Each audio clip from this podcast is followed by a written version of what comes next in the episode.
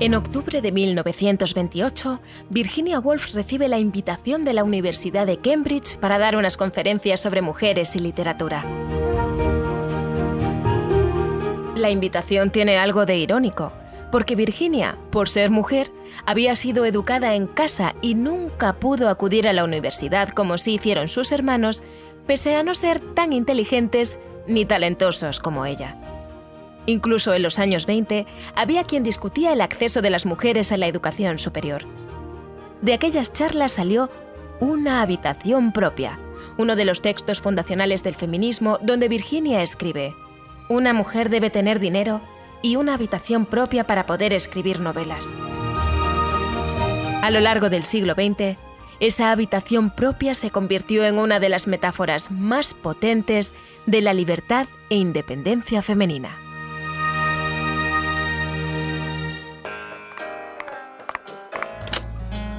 Bienvenidos a Una Habitación Propia. Un podcast de Women Now dedicado a mujeres extraordinarias, en el que descubrirás las vivencias y pensamientos de mujeres que cambian el mundo todos los días. Words, English words, full of echoes, memories, associations. Esta es la única grabación que nos ha quedado de la voz de Virginia Woolf. Forma parte de un ciclo de conferencias que dio en la BBC en 1937 en el que hablaba de una de sus mayores pasiones, el lenguaje. Palabras. Palabras en inglés, llenas de ecos, de recuerdos, de asociaciones, naturalmente. Gracias a su forma revolucionaria de utilizar el lenguaje y la escritura, nadie discute el papel de Virginia en el canon de la literatura occidental. Pero cuando se habla de su vida, intensa y apasionante, lo que conoce casi todo el mundo es su trágico final, cuando decidió suicidarse ahogándose en el río Aus. ¿Qué sucedió para que Virginia Woolf acabase así con su vida?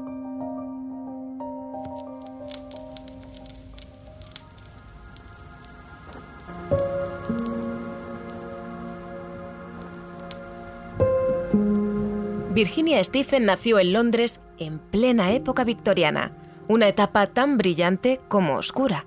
Apenas tenía 13 años cuando murió su madre y aparecieron los primeros síntomas de una enfermedad mental.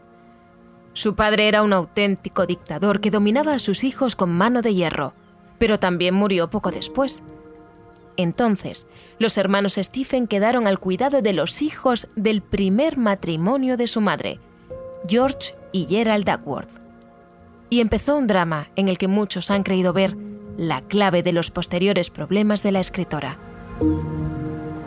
Gerald abusó sexualmente de ella y también de su hermana Vanessa. Virginia escribiría sobre esta etapa.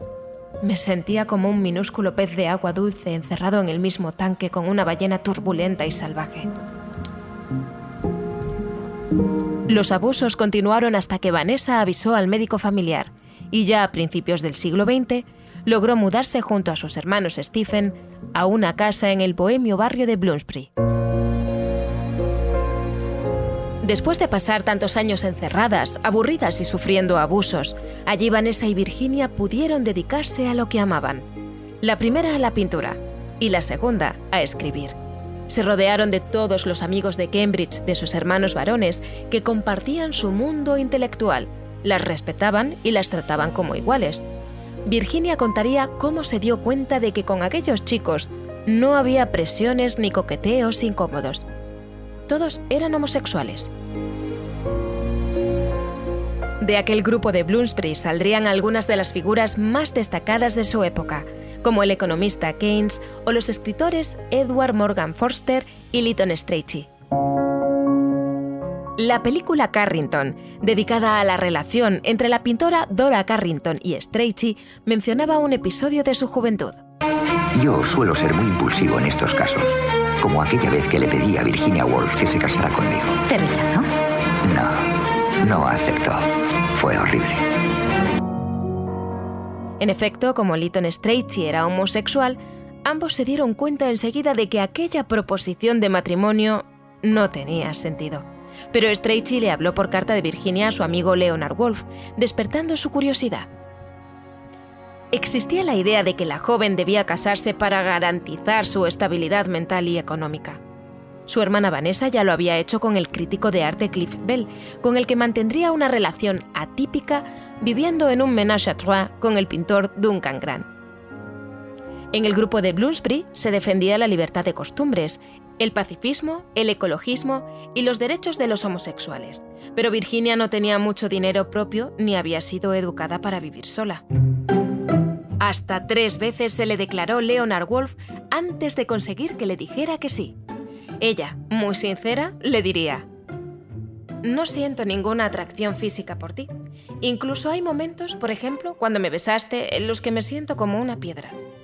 Pero aún así, el afecto con el que me bañas me conmueve profundamente. Es tan real y tan raro. En 1912, a los 30 años, Virginia se casa y se convierte en Virginia Woolf. La creencia más extendida es que tardaron mucho en tener relaciones sexuales porque Virginia sentía aversión por el cuerpo masculino. Algunos de sus biógrafos lo achacan a los abusos de la infancia, otros a que era lesbiana, o ambas cosas a la vez. Un año después de la boda, Virginia sufre una crisis e intenta suicidarse ingiriendo veronal. Los médicos le recomiendan que nunca tenga hijos por el bien de su estabilidad mental. Los Wolves se centraron en formar una brillante asociación intelectual. En 1917 crearon la editorial The Howard Press, con la que publicaron a Freud, a Catherine Mansfield o a la propia Virginia. Así ella pudo disfrutar de una libertad total con la que desarrolló una escritura vanguardista en obras como Alfaro, La señora Dalloway o Las olas. Virginia se preguntaba por qué las historias sobre hombres yendo a la guerra o jugando al fútbol se consideran más importantes que las de las mujeres yendo de compras o haciendo la comida, y escribía en consecuencia. A la vez, sus ensayos Una habitación propia o Tres Guineas son auténticos manifiestos feministas. La escritora Pilar Belver señala. La que de verdad eh, escribe las bases teóricas del feminismo, en el fondo es Virginia. Una habitación propia es del año 28. El segundo sexo de, de Simone de Beauvoir es del año 49 y la mística de la feminidad del año 63. Que el matrimonio Wolf fuese blanco no implica que Virginia no conociese el amor ni el deseo. En el año 22 se cruza en su vida Vita Sackville West. Y ahora Vita Sackville West y el señor Harold Nicholson. El matrimonio es como una planta que siempre necesita alimento. Los hombres tienden a considerarse la planta y las mujeres el sustrato. La independencia no tiene sexo. Vita era una escritora de gran éxito, aunque sabía que Virginia tenía mucho más talento que ella. También era rica y noble, nieta de un aristócrata británico y de una bailaora de flamenco Pepita Durán, y había protagonizado un gran escándalo cuando se fugó a París con otra mujer. Pilar Belver recreó su relación con una novela, a Virginia le gustaba Vita. Pero ella sí es verdad que descubre su faceta sexual gracias a que Vita era claramente sexual y promiscua, además. En Vita se inspiró Virginia para crear su novela Orlando, sobre un personaje que transita varias épocas y ambos sexos. Pero Orlando, con su historia, ¿quién más podrá quererla? ¿Se da cuenta de lo que le ofrezco? Con su ambigua sexualidad que yo estoy dispuesto a tolerar, esta es su única oportunidad de respetabilidad. No me diga. Estuvieron juntas varios años antes de que su relación evolucionase hacia la amistad. Vita la acompañaba cuando Virginia dio una de las conferencias que acabarían formando una habitación propia. Virginia fue capaz de desarrollar toda esta producción literaria a pesar de padecer desde la adolescencia lo que hoy se identifica como manía depresiva o trastorno bipolar. Alternaba periodos de gran actividad y excitación con otros de depresión. Padecía insomnio crónico y jaquecas que la dejaban postrada, y etapas de anorexia. En lo más alto de sus brotes, no paraba de hablar durante dos o tres días estaba enfadada e irritable e insultaba a sus más allegados. Ella misma diría que las ideas manaban como un volcán. Tenía alucinaciones y oía las voces de sus padres o sus hermanos muertos. En aquella época, los tratamientos para este tipo de trastornos eran tan brutales como sus síntomas. Le administraban sedantes, la alimentaban por la fuerza y la obligaban a permanecer en silencio en una habitación, sin dejarle escribir ni leer, ni tener ningún tipo de estímulo intelectual para no perturbarla más. En la película Las Horas, Nicole Kidman interpretaba a la escritora en sus últimos días. Soy atendida por médicos. Horas soy atendida por médicos que me informan de mis propios intereses. Porque ellos los conocen. Eso no es cierto. No conocen ni un ápice de lo que me interesa. Virginia, yo puedo. ah, puedo entender que es difícil para una mujer de tu. ¿De qué? ah, de tu. ¿De mi qué de tu exactamente? talento. Aceptar que no es la más adecuada para juzgar su propio estado. Entonces, ¿quién debe juzgarlo? ¡Tienes un historial!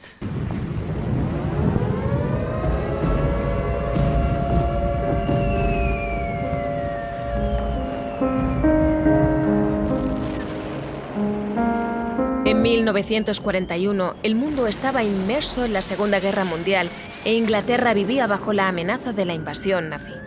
Virginia y Leonard habían estado en Alemania pocos años antes y conocían de primera mano los peligros del fascismo. Leonard además era judío y por su identidad y su militancia política, ambos sabían que estaban en la lista negra de Hitler. El matrimonio había incluso llegado a planear detalladamente su suicidio en caso de que los nazis invadiesen el país. Los Wolf vivían entonces en el campo para huir de Londres, que estaba siendo bombardeado. Pasaban hambre y necesidades porque la profesión de editores no les daba para mucho. Sus amigos les enviaban mantequilla o carne, que era muy difícil de conseguir. La amenaza era constante. Además, Leonard, que había mantenido relaciones con otras mujeres de forma muy discreta, empezaba una relación con la que sería su próxima pareja durante los siguientes años. Virginia notó que volvía la temida depresión. Era incapaz de dormir, ni de comer, y sentía que empezaba a arrastrarse hacia ese lugar oscuro que la había atormentado tantas veces. Si pensara con claridad, Leonard, podría decirte que estoy luchando sola y envuelta en la oscuridad y que solo yo conozco, solo yo comprendo mi propio estado. Y tú vives, dices que vives con la amenaza de mi extinción. Leonard, yo también vivo con ella. El 28 de marzo de 1941 salió de su casa, se acercó a un río cercano y, como era una gran nadadora, se metió piedras en los bolsillos del abrigo para conseguir ahogarse. Había dejado varias cartas de despedida para su hermana Vanessa y para Leonard. Amor mío, tengo la certeza de estar enloqueciendo otra vez. No podremos soportar otra de estas terribles crisis y sé que esta vez no me recuperaré. Empiezo a oír voces y no puedo concentrarme. Por lo tanto, voy a hacer lo mejor que puedo hacer. Todavía hoy, parte del mundo ve a Virginia como una escritora genial, pero víctima de sí misma, a la que es fácil tachar de loca. Otra parte la considera una luchadora que, pese a sus dificultades, fue capaz de desarrollar una obra literaria larga, apasionante e inspiradora.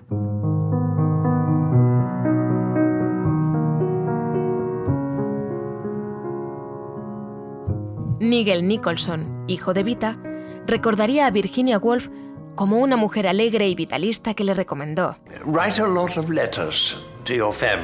Escribe muchas cartas a tu familia y amigos. Lleva un diario. No dejes que pase un día sin registrarlo. Creas que haya pasado algo, ¿no? Porque siempre ocurre algo interesante cada día de la vida.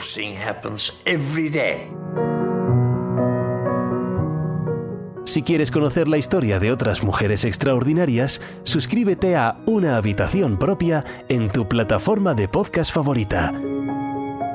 Te esperamos en nuestro próximo episodio y en womennow.es.